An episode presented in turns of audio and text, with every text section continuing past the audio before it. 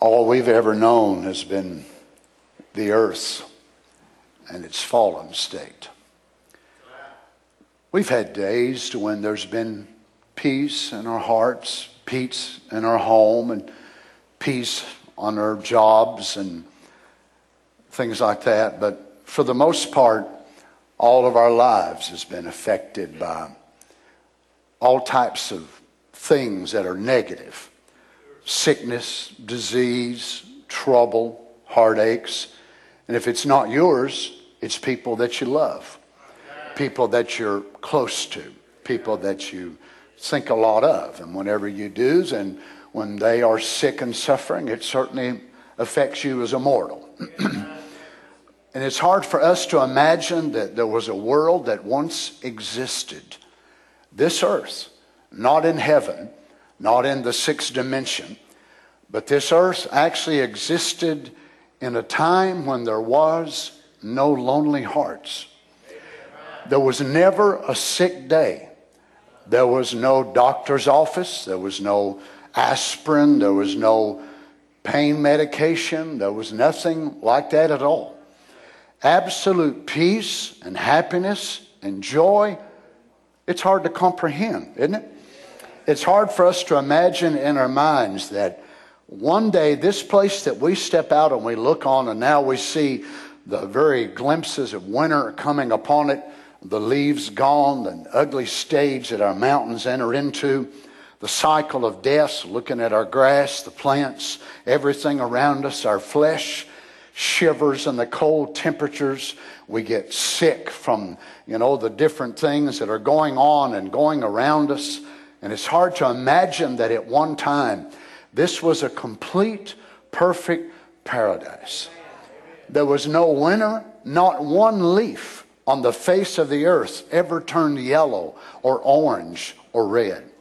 Not one mist that ever rose up on the streams that ever turned to fog, or one day was there ever any frost on the earth. Never a snowy morning or a snowy night. Everything was beautiful in such perfection. Not one animal died, not one bug died, not one human being died, not one plant died, no death, no suffering, no sorrow. And yet to think that God, by His grace, is taking us back to that same place. In our hearts, I think that it certainly makes us to where we desire, I hope we do, desire for that to hasten and come every day of our life. For us, we think, and whenever we hear about it, it's almost as if it is a story that someone fabricated and put together because the reality of such would seem so far away from everything we ever knew. Not only do we need faith to believe that there is such a world in front of us, but in reality, we need faith to believe such a world existed behind us. Because all we've known is all we look around and see, and it so affects every one of us every day of our lives especially as we get older, the more sickness and trouble and heartache that we see around us, and the more affected we see that people become by it, and every day our lives are constantly under an onslaught of demonic oppression. And the saints said, but yet we know that this is only temporary. This is only a short lived situation. So let us, if God will help me tonight, You'll pray with me. Let us step for a few moments, if we can, into the world prior to what you and I know it. In a state of innocence, a state of sinlessness, a state to where that we would read about and hear from the Bible and hear from the message and, and our minds. We can't even hardly imagine such a world ever existed, much less that we are fixing to move into that type of a world. And think of it, friends, we could be just a heartbeat away from that this very night. Notice this. The prophet says, the Holy Spirit, after brooding into man, man come up and what a beautiful thing it was. And then God made the woman. Now she was not in the original creation, but she's a byproduct of a man. It goes on to say, he says a few more things here, but just to save a little bit of time, she was the prettiest woman in all the world, little Eve. I can see her long hair hanging down. And let's say for sake right now, it was blonde. She had her eyes as blue as the sky. And she had her, notice this, her eyes as blue as the sky, and her sparkle was like the stars. What a sweetheart Adam had. Not vulgarity, not even in the picture. She walked with Adam, and here he come to where the waters was, and she'd say, Oh, Adam, that wind, peace, the wind ceased. And then she went on, and the great lion let out a roar. Amen. And Eve could not be afraid, for there was nothing in her to make her afraid. Again, in our minds, we can't even relate. Even if you see a, a, lion in a zoo, there's still something about it as humans that makes you afraid. I've seen them on the Serengeti. I've seen them in different parts of Kenya, Zimbabwe, South Africa, different parts of the world, and there's something about it. It's an instilled fear in us. But here, this is, this is pre-fear. This is before man ever experienced such a fear. There was nothing in her to be able to fear. She says Eve could not be afraid, for there was nothing in her to make her afraid. She said, Dear, what is that? He called the lion over and said, Come here. And he patted him on the head and he meowed like a kitten. As I said, we need faith to be able to believe this happened.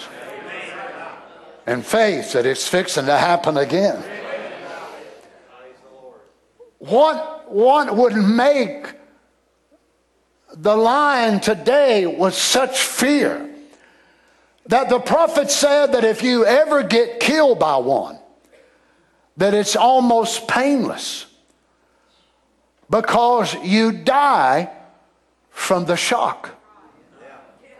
Now they'll tear you limb to limb. I know that. And they will, they will mutilate and devour you if they have the chance. But can you imagine your body being under such trauma that it's a painless death? That you don't hardly feel anything because the human being is instilled with such fear. But here, there was no fear. He called the lion over and said, Come here. And he patted him on the head and he meowed like a kitten. Walked behind him as a little dog would follow you from your house. Can you imagine that in your mind? And here comes Sheeta the tiger. So he talked to Sheeta. And then he began to speak with her. And she followed along. Now, not only was man not afraid of the animals, but the animals were not afraid of man. And the animals had no desire to attack the man. Oh God. Hasten the day this will return, Lord. But you know, it began to get evening time. And the sun was setting. And he said, Sweetheart, we must go up to the cathedral. We've got to go to worship. Well, I'm, I'm so glad that even though it has changed compared to what it was then. We still get to do that now in our fallen state. We can't rub the lion. We cannot call the tiger. We cannot be able to speak to the animals, and our children could not play on the cockatrice den. But I'm so glad we don't have to wait till the body changed to be able to love Him and worship Him. Aren't you glad? We can still go to church in our fallen state, still go to church in our flawed condition, still be able to go to church and be able to love Him and live for Him and serve Him. Where would we be, children? I, I know I say it a lot, but I honestly don't know what I'd do without church. I don't know what I would do without my Lord Jesus. It's evident a lot of people can live a life without Him, but I'm talking about me. I can't live without Him. I can't live without His church. I can't live without His presence and His Word. I have to have Him every day of my life. I'm glad I'm not the only one either. We must go up to the cathedral. We've got to go. Listen to this. We've got to go. We've got to go. We've got to go. We've got to worship. I'm saying this for you and I. We've got to go to church. We've got to live right. We've got to read. We've got to listen to tapes. We've got to have fellowship with the saints of God. We've got to. It's not an option for the children of God. We have to have it. We have to go to the house of God. We have to sing. We have to pray. We have to read our Bibles. We have to assemble ourselves together. We've got to worship. It wasn't a denomination. It wasn't, it was in a great big forest. And they went up and knelt down as the sun was going down, and the Father came down. The lightnings flashed, and the thunders roared, but it wasn't a thunderstorm. And they wasn't afraid, unlike us when we see a thunderstorm and we hear the thunder and we count for knowing, you know, the lightning and the thunder being so far apart. And we run from it because we're scared. If you've ever been struck by lightning, it'll put a fear in you, for sure. But yet, for them, there was no fear. It was not like the lightning was a danger to them. It could not harm them. The thunder, maybe it rumbled with the voice of God, but it did not make them afraid. Notice what accompanied it. And the Father came down, the lightnings flashed, the thunders roared, and a beautiful, majestic light sailed over the bushes, and it come down. I can hear the loving voice of the Father say, Children, have you enjoyed yourself today? I wonder if I would ask you that same thing tonight. How much of your day has been enjoyable? Or how much of it did you tolerate? How much of it was pain? How much of it was you sick? How much of it did you deal with depression and sadness and maybe you worked today and what you was doing wasn't very enjoyable. Maybe you was under stress and strain because of sickness or pain or something going on in your home or your family. And I would ask you, did you enjoy your day? You'd have to say, well, in reality, no. Brother Donnie, there was a lot of my day I didn't enjoy. I got up not feeling well, or one of my children wasn't well, or we had some really bad news in our home or our family. And we, we dealt with this and that, and we sat down to count our money and see if we could pay our bills, and we're coming up short again this week. And it wasn't very pleasant to hear it. So, no, a lot of our day was not good. But Adam didn't say that. And then say, Well, Pop, I'll tell you, I got to looking at all my bills and I don't know how I'm going to make it.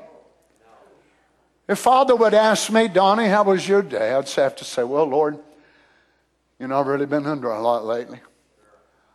My head was hurting me so bad today, Lord. I just, I felt like it was going to split right down the middle. You say, Lord, it's been, it's been difficult for me today. You see, Lord, back there before I came out, I almost passed out. My stomach was jerking and shaking so bad, and I got so sick that I couldn't hardly stand up. So, Lord, a lot of it hasn't been a good day for me. But yet I've had some good times because I've sat in your presence and I've looked at your word. What would be your reply? Well, Father, I'll tell you, I've had a, quite a difficult day and I was under anticipation to come to church, but yet, Lord, I had some bad news. And but Adam and Eve's reply was so different. Amen. Children, have you enjoyed yourself today? Papa has come down to kiss you. Good night. And lay you down for the night. And a kiss upon the cheek of Adam. And a kiss upon the cheek of Eve. And as he lays his big arm out and she lays her head, little dainty head, upon his arm as a pillow, they went to sleep and perfect. Nothing can bother them. Father is watching over them. There's nothing in the earth to harm them. We certainly can't say that, can we? We have to lock our doors, lock our cars, lock our windows, lock up everything, not just for our things to be stolen, but just for our protection. Especially the age we're living in. You never know what in the world the people parked right beside you, what they're on, what they're smoking, what they're drinking, what they're doing, if they're hallucinating, if they're hearing voices. You never know. But there, there was no harm. There was nothing that could come against them, nothing that could bring them trouble. Oh, what a contrast of what you and I are living in. There's nothing in the earth to harm them. Leo the lion lays there. Now you can imagine, can't you, Brother Terry, laying down and taking a nap by an African lion? I would lay near one, him in a cage and me on the outside. Would you? Why? Something's happened. Something's happened. Adam and Eve was on their honeymoon.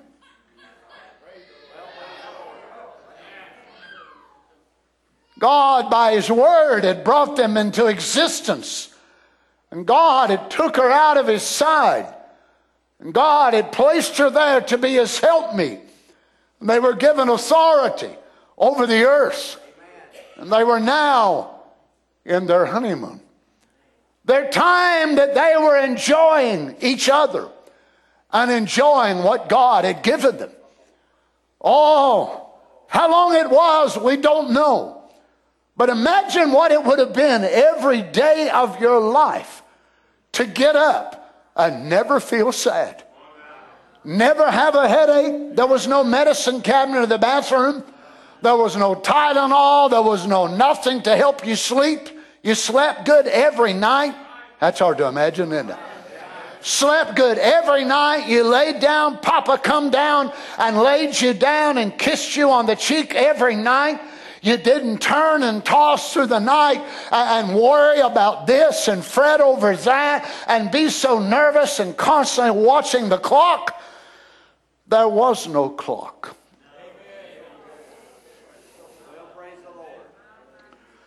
Leo the lion lays here, Sheeta the tiger lays there. He laid them all down. Father, isn't that wonderful? Then sin came in. It spoiled the picture, yes, but we are here. God's purpose has to be carried out. Now, may I say to you tonight, I'm not here tonight to paint you a feel sorry for ourselves picture because we are called in this hour. If God would have so desired, He could have let Carol and I be in the Garden of Eden, or Jim and Linda, or Skip and Judy in the Garden of Eden, or you and your wife, if that would have been His desire. But He chose for me to be here, and I'm going to serve Him faithfully. That's right. Don't misunderstand me. I'm going to be more faithful in my charge than Adam was. Now think about it. Adam let God down. We are not going to do that. God, amen. God knew that Adam would do it, but Adam walked away from his charge and failed to do what God called him to do. But may I say it again, by God's grace, we will not do so. Even though the conditions around us, Brother West, are horrible.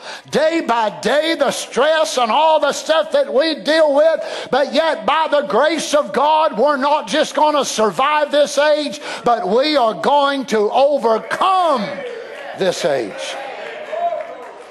Amen. Hallelujah.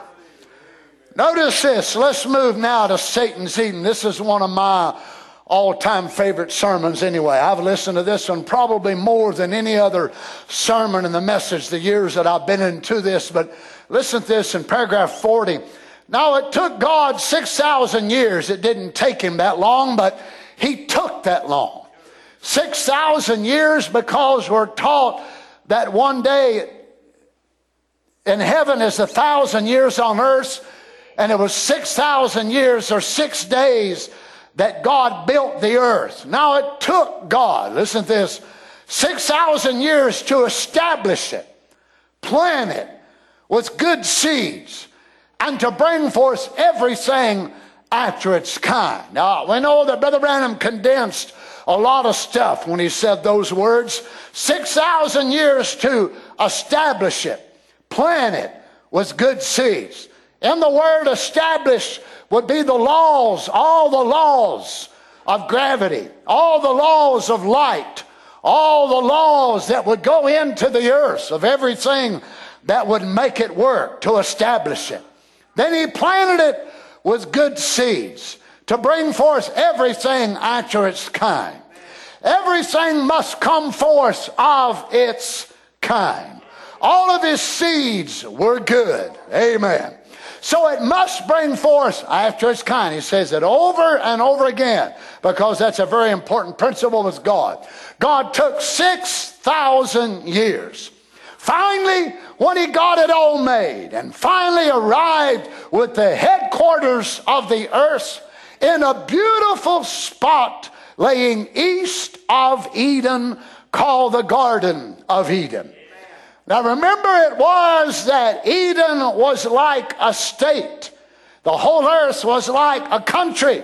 And Eden was like a state in that country.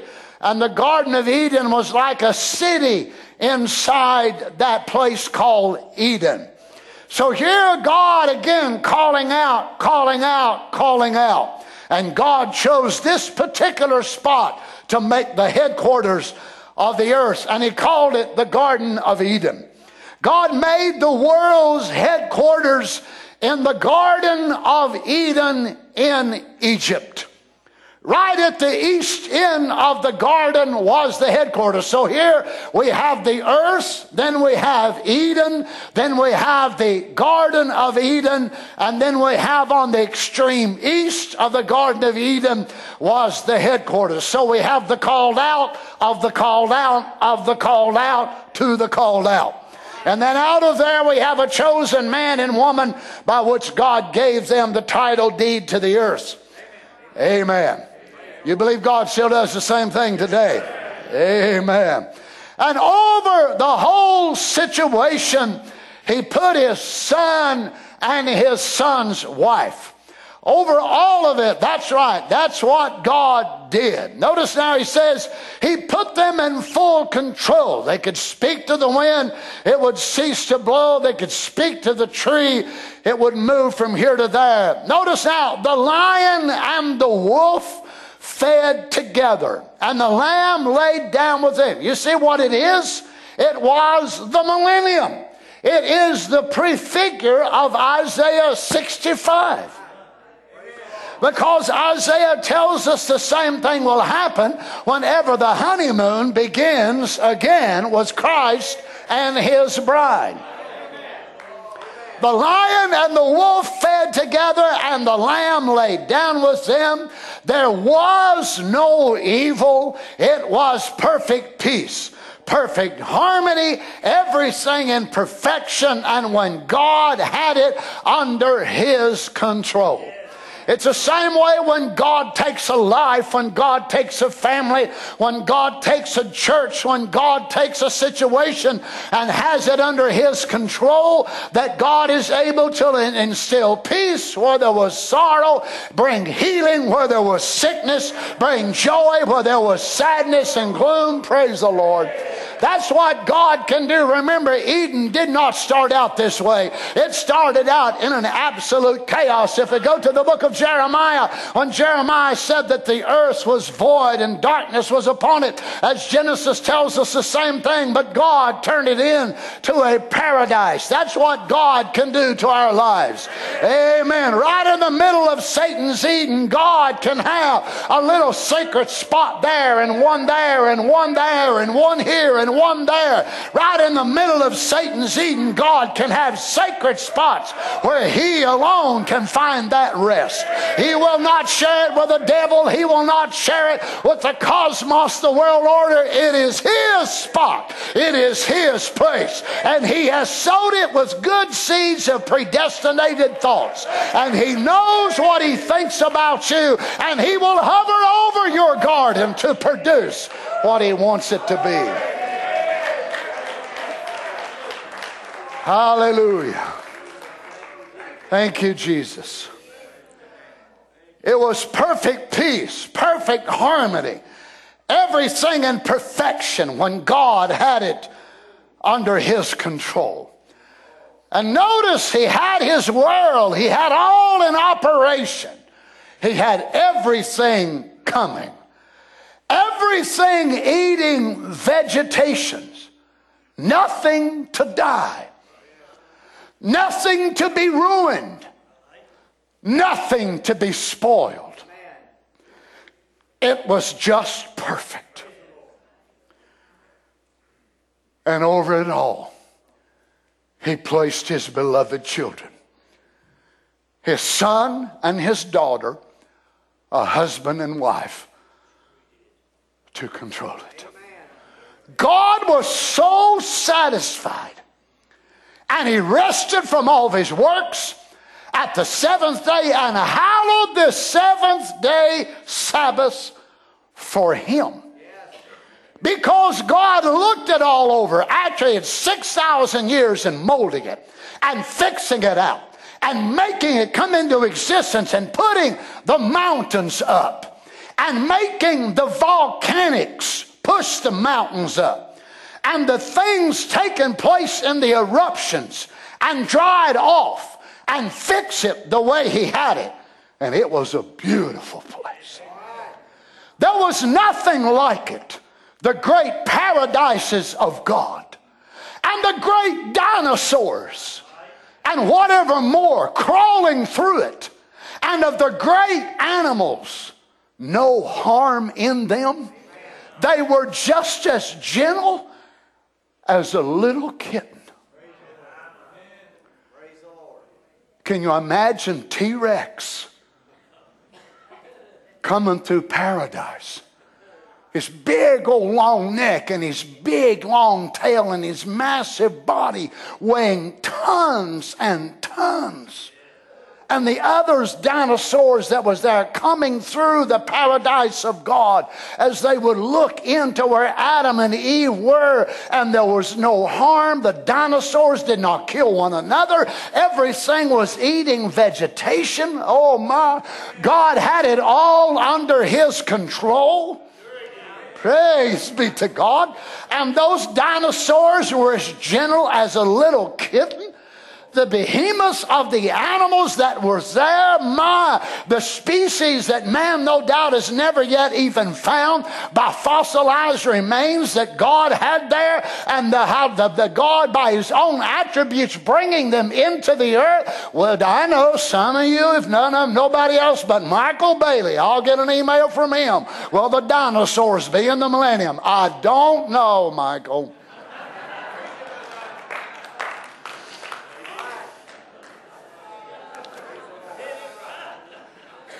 I'm all right with it, Brother Jerry, if he wants them in there. That's all I can say.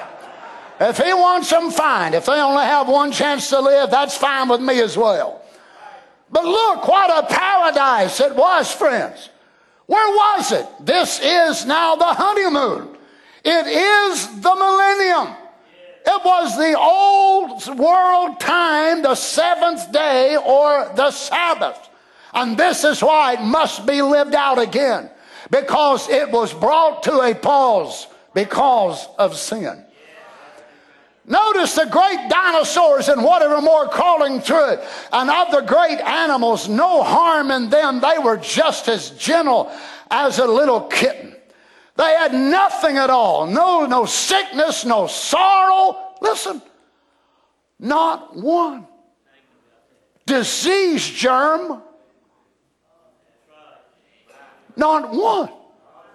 Brother Jim, there was no cold germ, no TB, no staph. I mean, all the infections and all the germs that we deal with every day of our life that's around us, they wasn't even there.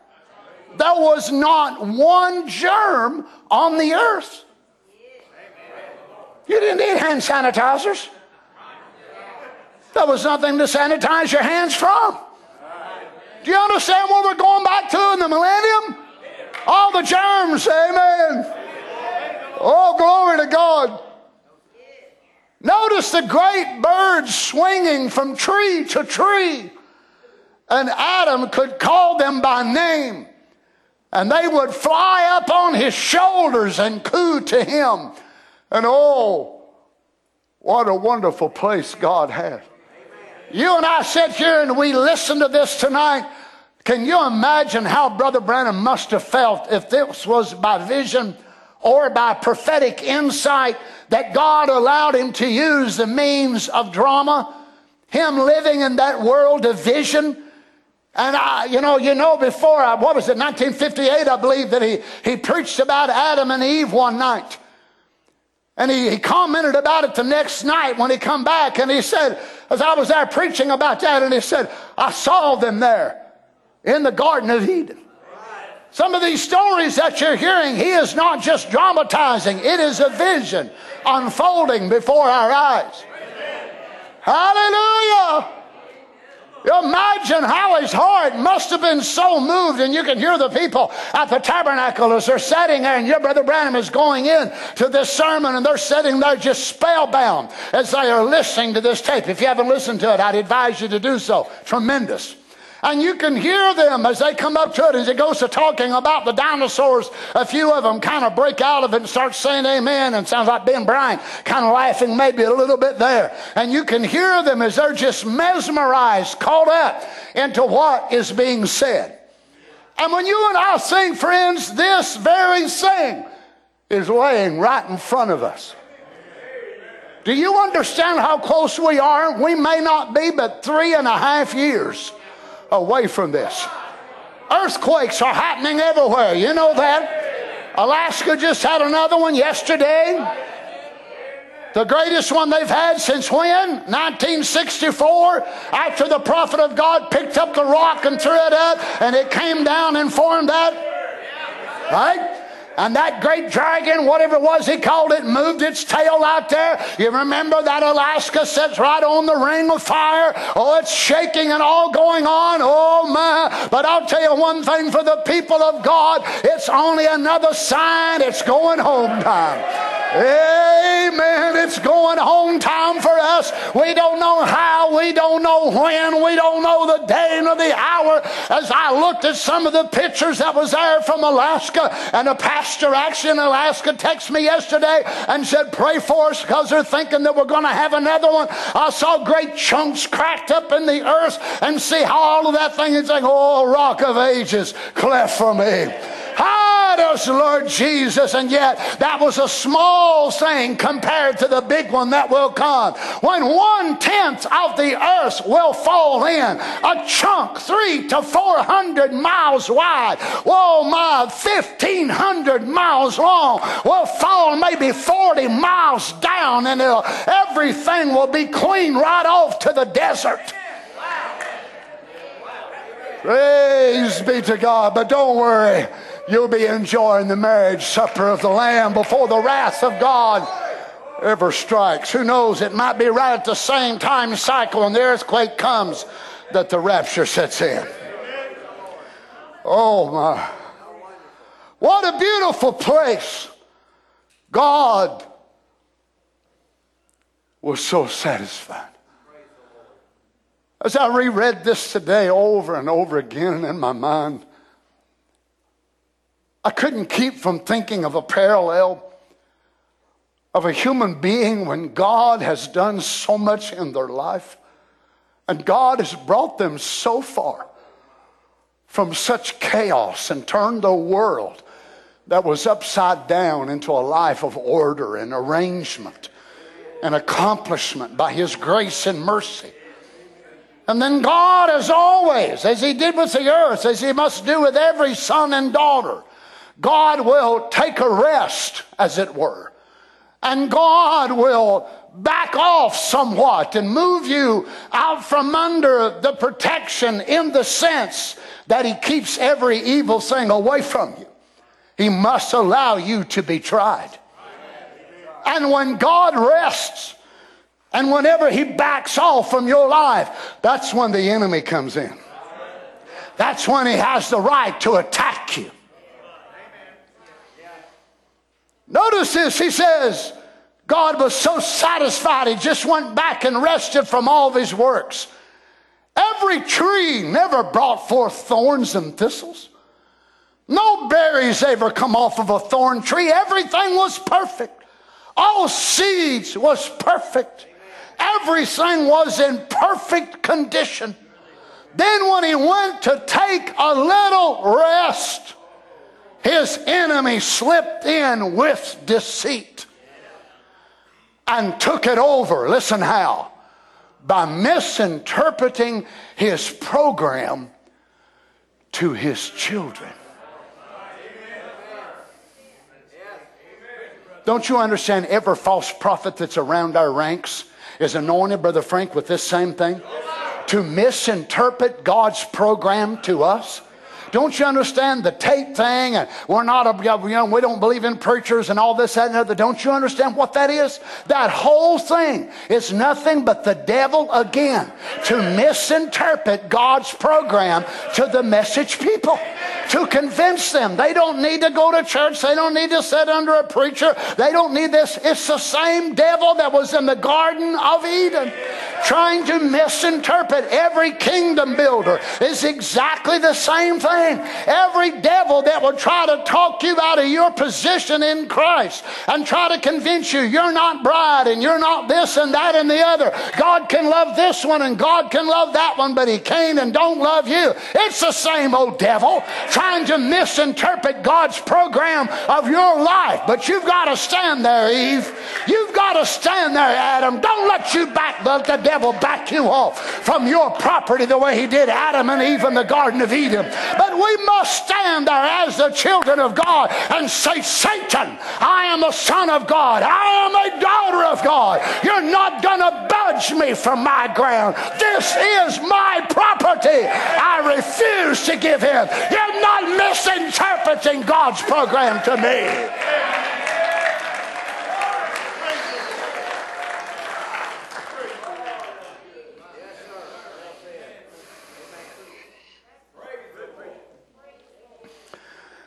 So, what did he quote?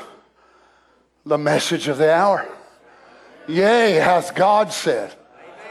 So, what you want to do? Misinterpret God's program to Eve. And he did. Now, listen to this in paragraph 60. Now, he by this fall has took over and possessed the Garden of Eden himself. How many of y'all ever been in Egypt? Natural Egypt?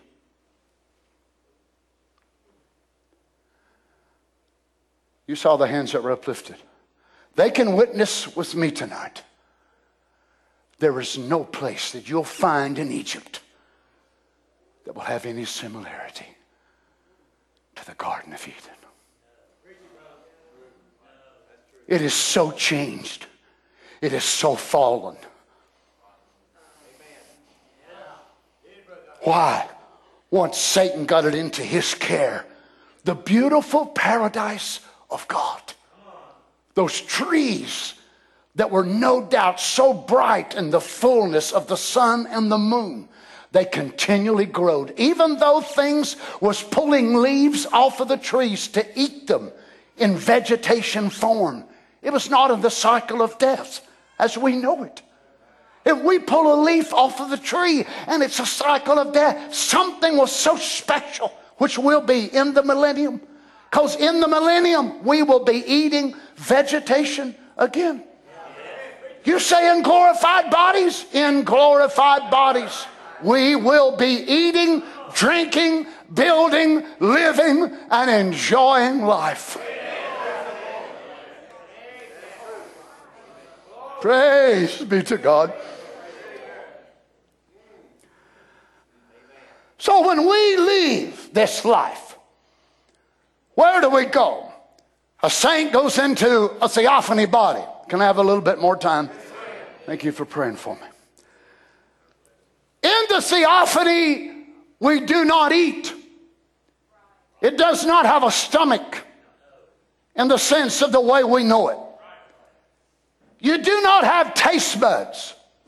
You do not desire food, nor do you drink. I know it's hard for us to comprehend, but Peter, James, John, Paul, all the saints of God that have been in the sixth dimension, and they've been there for 2,000 years. They've never had one drink of water, nor do they want one in that body. They've never had a grape. They've never had a biscuit. They've never had one bite to eat since they've been there for 2,000 years. Our saints that have gone on and entered into the theophany, they've never ate one bite of food since they've been there. They've never drank a cup of coffee or had a bottle of water. Now, listen to me. But they still desire to have it in another world. Now, the theophany is the word form expression of the attribute of God that your identity was part of before your flesh was ever brought on the earth. The fifth seal, the prophet said, I sat there, and then a voice said, You've been gathered to your people like Jacob was gathered to his people. I said, All these my people? Are all these Branhams? Now remember, the people that Brother Branham saw in theophany had actually died and entered into theophany by representation. He was only there by translation. He looked back at his body and there was 20 feet from his body. So if you can imagine it, the sixth dimension tonight is only 20 feet from where you're sitting. But yet he had not died. So in the theophany, word form body, he would have known who they were. He wouldn't have had to ask questions, but he had not died.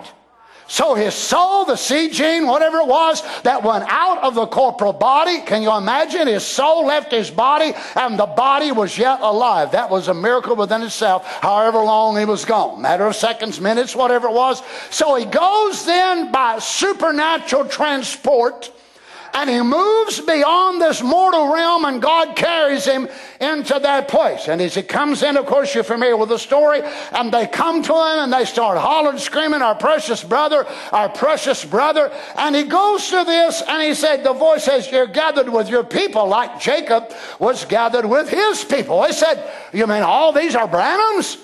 Now remember, because he was not burst into the theophany, he did not know all things. They knew him, but he didn't know them. Praise the Lord.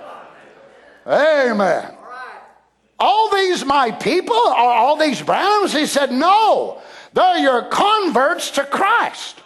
And I looked around and there was a real pretty woman run, run up. She looked, well, well, there's about all the same. She threw her arm around me and she said, Oh, my precious brother. She looked at me and I thought, My, she looked like an angel. And she passed by and that voice said, Didn't you recognize her? He didn't. He was not in that word form expression. So she knew him as soon as he was there, and apparently he looked like the young William Branham. But yet, whenever she come up and threw her arms around him, and the voice said, Didn't you know her? He said, No. Who was it? Notice he said, No, I didn't recognize her. Said, You led her to Christ when she was past 90. Said, You know why she thinks so much of you? It's okay. Laugh at me. Ridicule me. Let the world say what they want to say about us following this message. Can't you see why we think so much of Him? Praise be to God. Can't you see why we think so much of the servants of God that give their lives to bring the gospel? Can't you see why we think so much of men of God that God will use and anoint them to bring something and maybe we're a turning point in our life and we don't know what to do and God by a minister changed our life in that direction? Do you understand that you will have an identification with that man throughout eternity? You and that man may not be best buddies in this life, but there will be something because God used that man to change your life forever.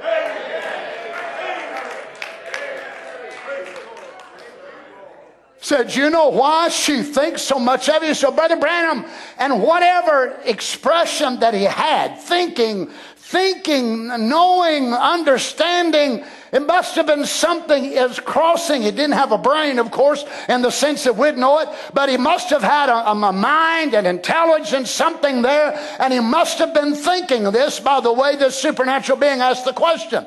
You, you know why she thinks so much of you?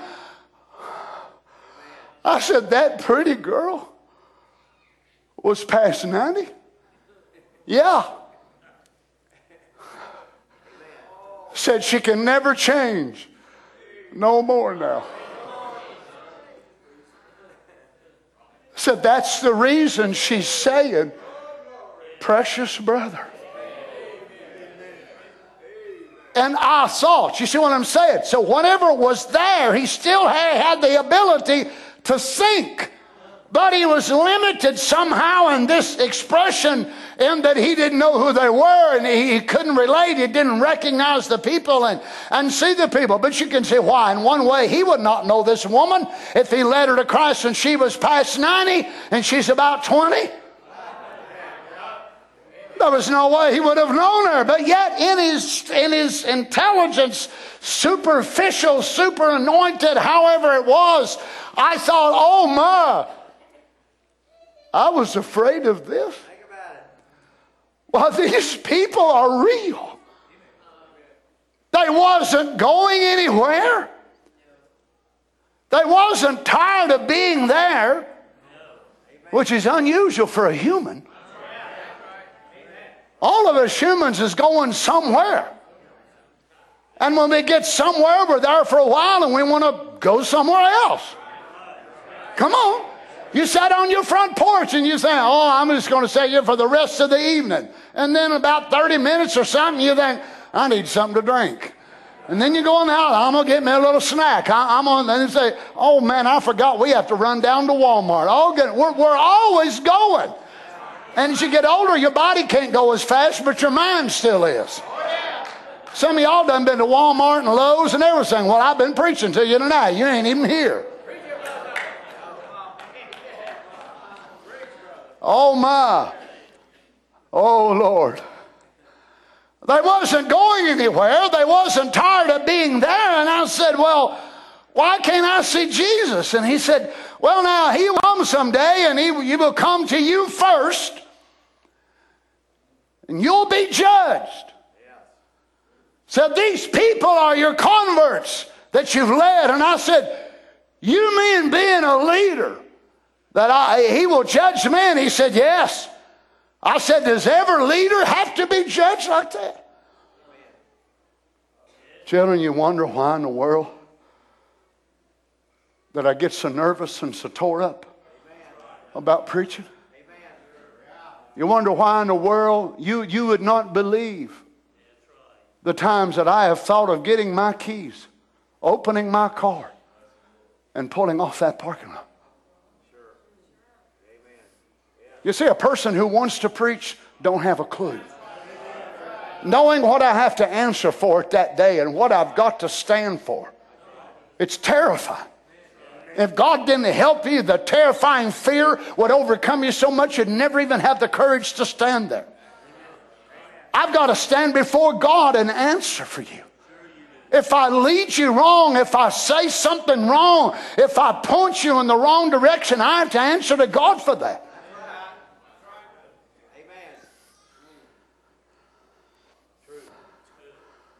He will come to you first and you'll be judged. These people are your converts that you've led. I said, You mean being a leader that he will judge me? He said, Yes. I said, Does every leader have to be judged like that? He said, Yes. I said, What about Paul? He said, He'll have to be judged with his. So, those folks around this message that bypass the teaching of Brother Branham and think they're going to stand with Paul, you've got a great surprise awaiting you. Well, I'm checking Brother Branham out with Paul. I'm checking him out with Peter. You need to understand what a prophet is. You ain't going to stand with Paul. You ain't going to stand with Peter. Come on, saints. Brother Branham will stand with us for this age, and the individual evangelists and pastors and so on will be subgroups that'll stand out from under with him, and will all stand there before the judgment seat of Christ for reward's sake. Well, I said, Thank you, Lord. If his group goes in, so will mine. Because I preached exactly the same word. I said, where he baptized in Jesus' name, I did too. And the millions screamed out all at once. We're resting on that. Hallelujah, Lord Jesus.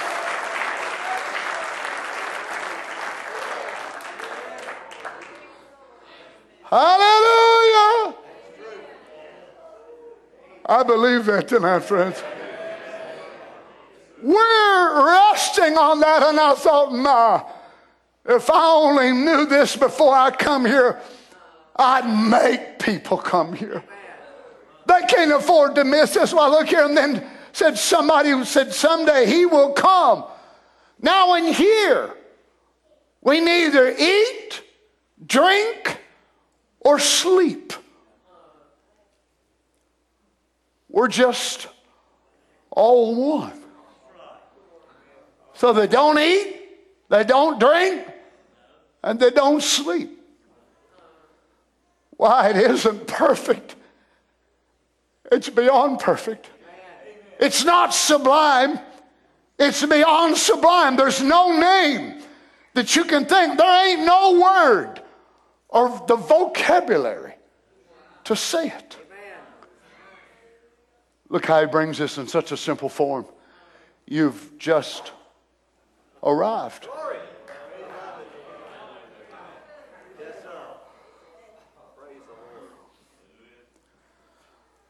Now, Brother Branham was carried to, to the sixth dimension and saw this, and it was so overwhelming that he didn't know how to even describe it. Can you imagine when Paul was carried to the third heavens and he saw things that was not even lawful for a man to utter?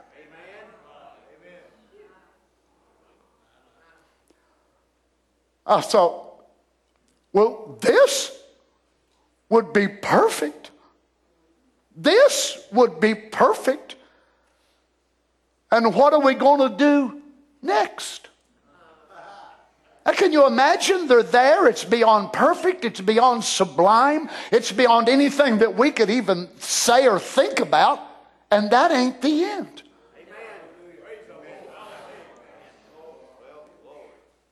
Praise be to God. And he said, then when Jesus comes and he judges you for your ministry, then we go back to earth and take up bodies. Why? You wasn't made to be an angel. You wasn't made to remain for eternity in a theophany. Glory be to God. We go back to earth and take up bodies. Well, I thought about it. That's exactly the scripture. Then we go back to earth and take up bodies. Then we eat. We don't eat here, neither do we sleep, but said we eat down there. We go back to earth. Christ the mystery now redeeming back was him going home back to eternal life in a human body. Eating, drinking, living forever. Isaiah said they would build houses and inhabit them, plant vineyards and eat the fruit. Let me read one more and we'll close. I used to have an idea that when a person died, their soul went off. How many can allow Brother Branham to be a man and grow in understanding? But when he quoted that to me, that if this earth's a house of our habitation, we already have one. We got to have everything in the threes to make a perfection. So there's one body here, that body there, which is the celestial, and then the glorified body in the resurrection. That makes it complete. It's not a myth. It's not an idea. It's not a spirit. It's a man and a woman like you are. Just exactly. Let's stand together if you would.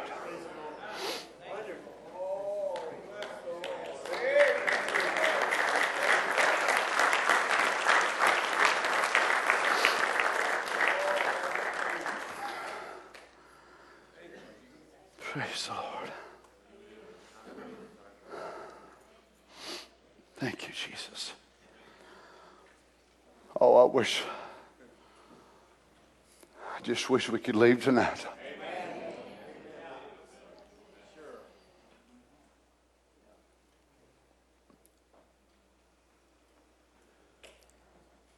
If he makes it any more real to us,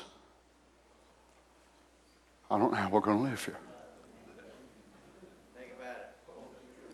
Already in me studying this and going through the future home so many times in the last month, you just think, how can you ever be the same? I don't how Brother Branham was ever the same. After telling us about it in 1960, and every time he mentions it thereafter, plumb up to 1965, you can tell it made such an imprint on him he would never be the same again. I don't know if it's affected you yet or not to where you realize I believe the bride will become like John was after seeing what that he saw and ending it up in the consummation of Revelation 21 and seeing all the great things unfold right into eternity that he said, even so, come Lord Jesus. Come Lord Jesus. But Brother Donnie, our loved ones, our friends, uh, I understand. But I also understand some of our loved ones and our friends, if God let them live 10,000 years, they would end up being the same at the end of that 10,000 that they are tonight. They would go exactly the same. But the good part about it is, so would you. If God told you tonight, I'm going to let you live to be 5,000 years old, you can live 4,999 years of it in sin.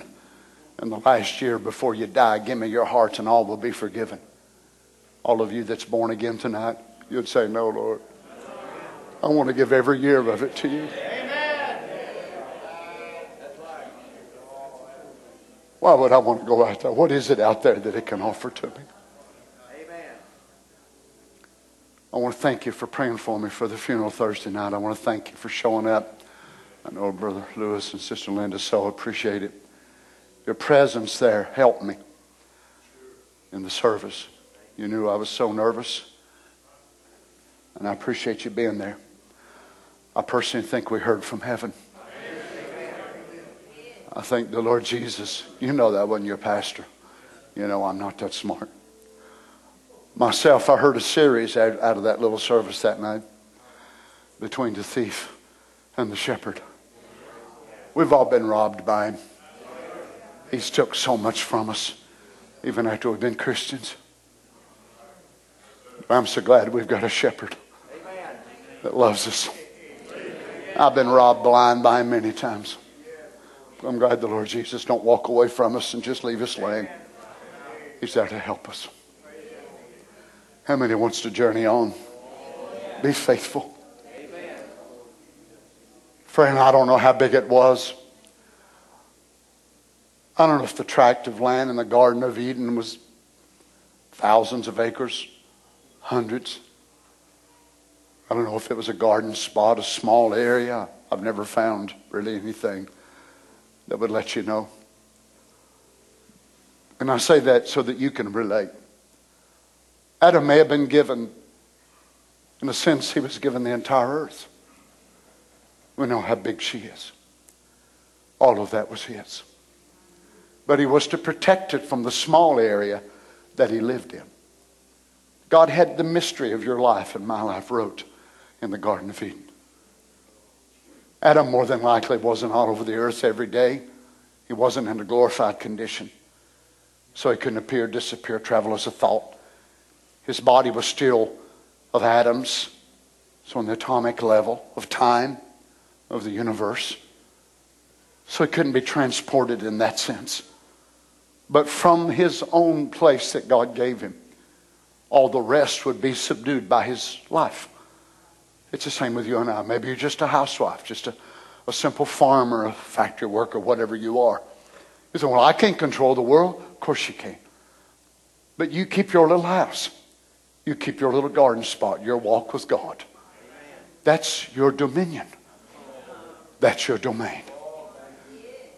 And from there, God teaches you how to live that life in control.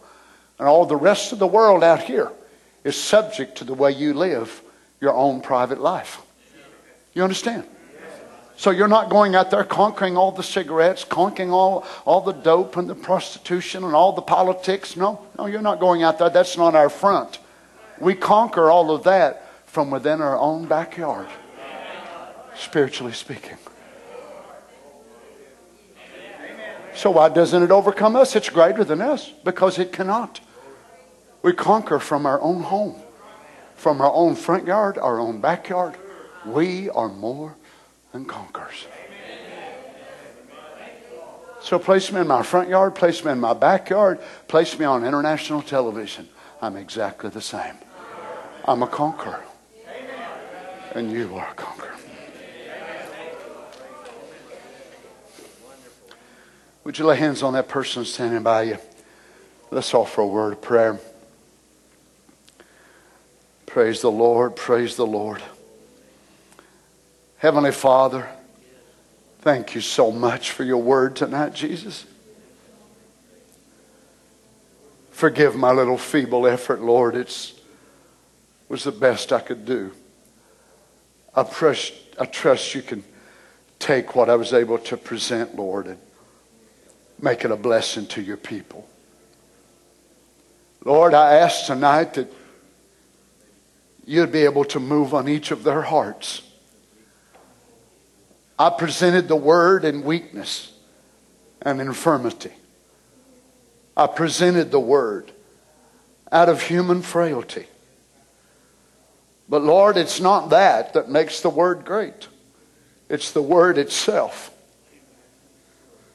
So whether it's presented by a great intellectual or presented by one, as Paul said, that he gloried in his infirmities, the word is what gets the preeminence.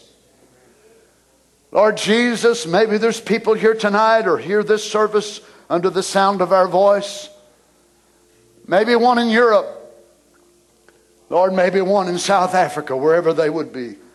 Lord, they're so sick. They're so despondent of life. Just so many things around them, Lord, and they feel so overwhelmed. Such stress. May the presence of God move on their hearts tonight, Jesus. Lord God, these eagles had their hands laid one upon the other. And it's written in your word, they shall lay hands on the sick and they shall recover. Maybe they're not sick in their body, they're just sick at their heart tonight because of things they're going through. May you minister to every need, Lord. Not only to the visible audience, but those who've streamed. May the presence of God go in their home, on their job, sitting at their office, wherever they are, driving down the road. May the Holy Ghost come right into their car. Father, may you minister to them, Lord what they have need of. Dear God, we don't believe what we've heard tonight is Disneyland. We don't believe that it's a fabrication of some old man's idea of what heaven was like. We believe you sent one and you allowed one to go up to that land and to come back and tell us what it was like. Praise God. You allowed one that was born in sin like all the rest of us. You allowed him to go beyond the curtain of time and give us a little glimpse. I don't know why you allowed him to do it. Luther never got to. Wesley never got to. Even when Paul went up, he wasn't able to tell his people. But somehow or another, we must have needed it some way. How many times has this been preached over and over again, and what an encouragement it is to us, Lord? I'm not sure your reason, but I'm just so glad you did. Thank you, Lord, for letting our prophet go up there and see what it's all about and bring us back the evidence of the land and come back and say, It's there, folks. It's there. Later, he tells us I saw all of you over there. Praise be to God. We believe, Lord, our identification goes beyond Happy Valley. It goes beyond Johnson City and Bristol and Kingsport and wherever more would be from. It goes to a land beyond the river. Thank you, Lord Jesus. We love you, Lord. God bless you, saints. As we stand here tonight in this building, we look around. The Lord's given us a pretty place, a nice place. It's not a forest, a cathedral.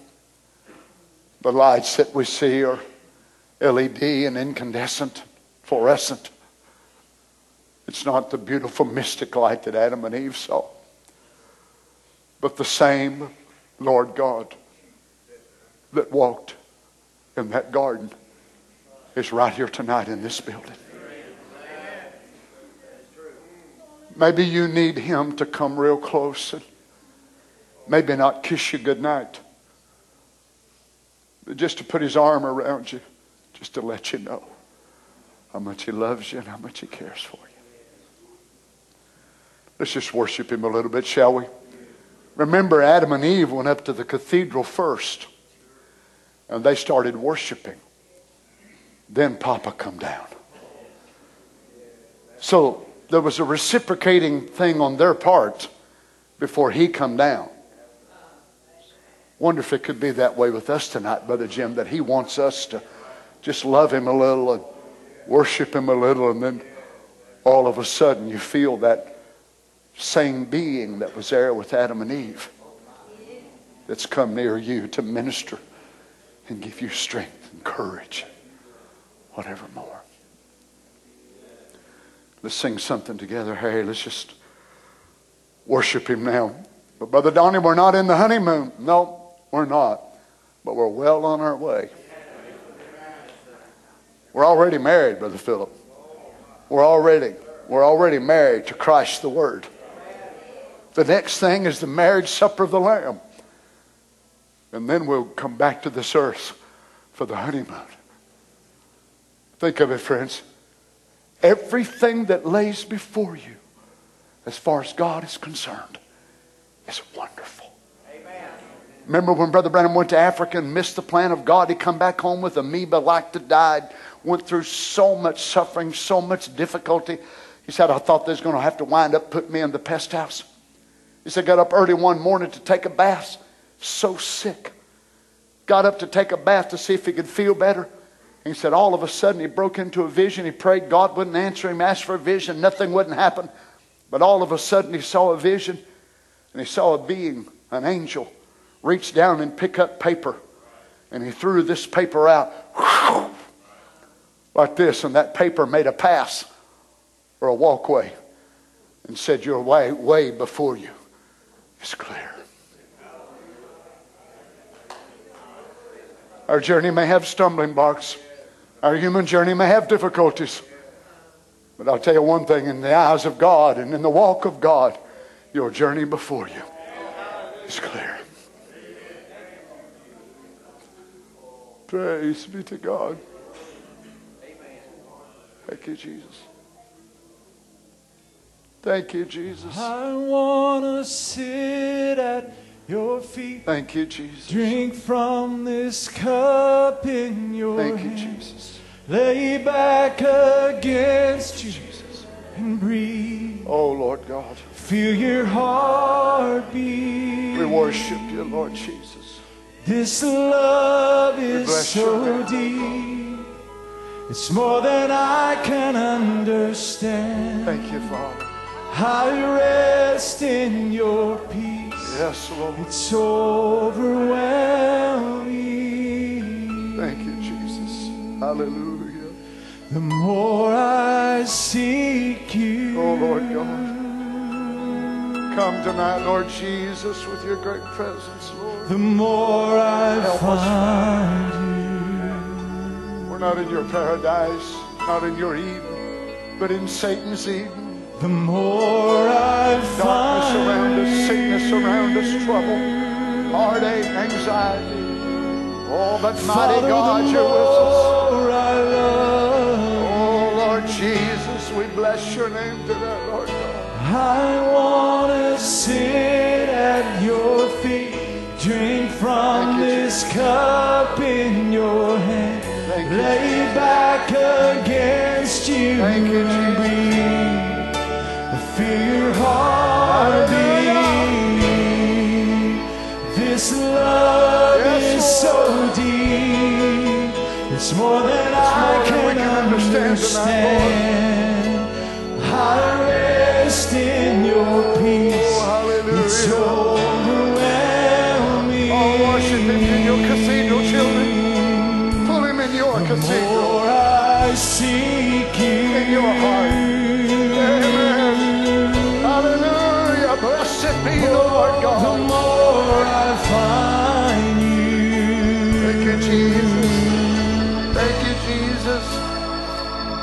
Thank you,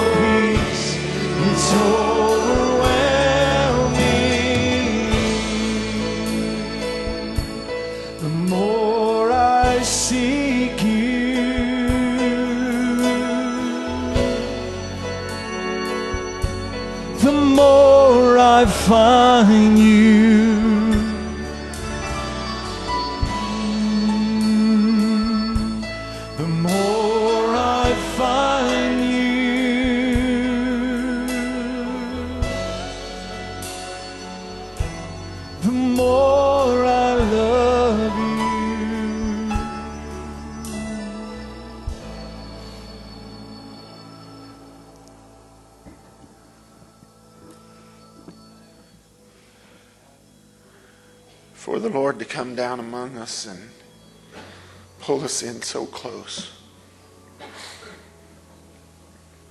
And open his heart to us the way he is and reveal himself the way he's done.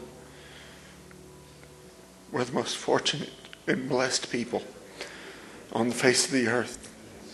For him to call us bride, for him to open his kingdom.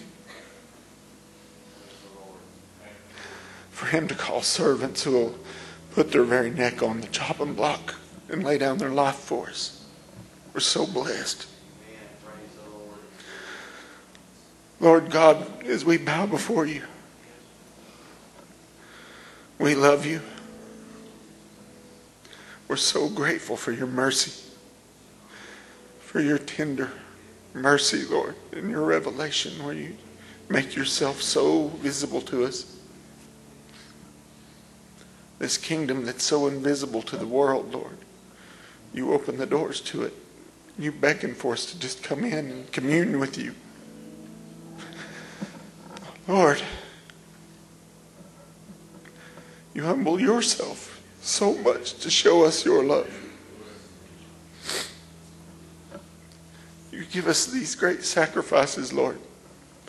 And I just I just pray that we have the wisdom to comprehend, the, Lord, that we have the simplicity of heart to just love you and appreciate you.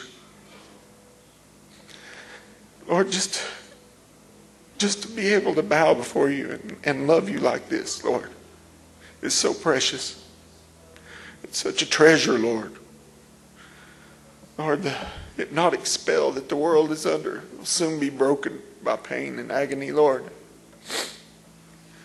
And Lord, you've opened our eyes.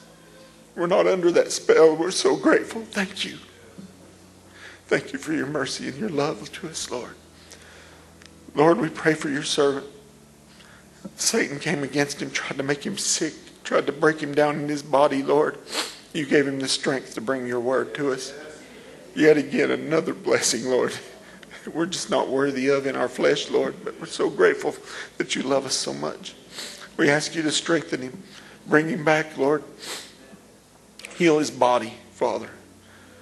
He's such a willing vessel. Please just heal his body and strengthen him.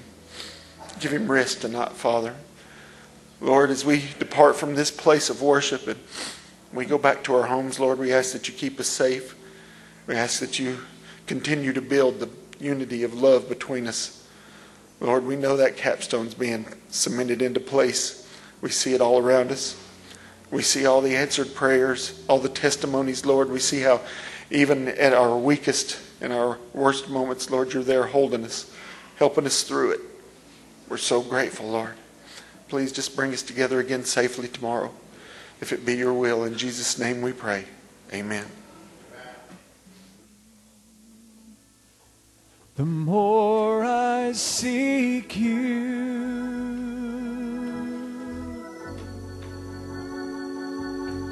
the more I find you.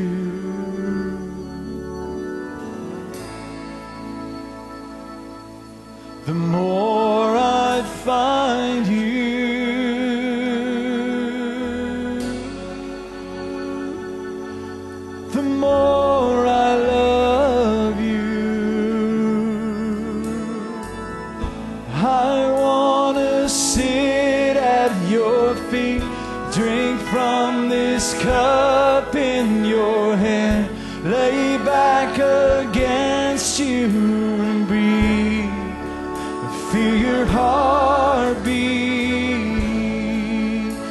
This love is so deep, it's more than I can understand. I rest in your peace, it's overwhelming.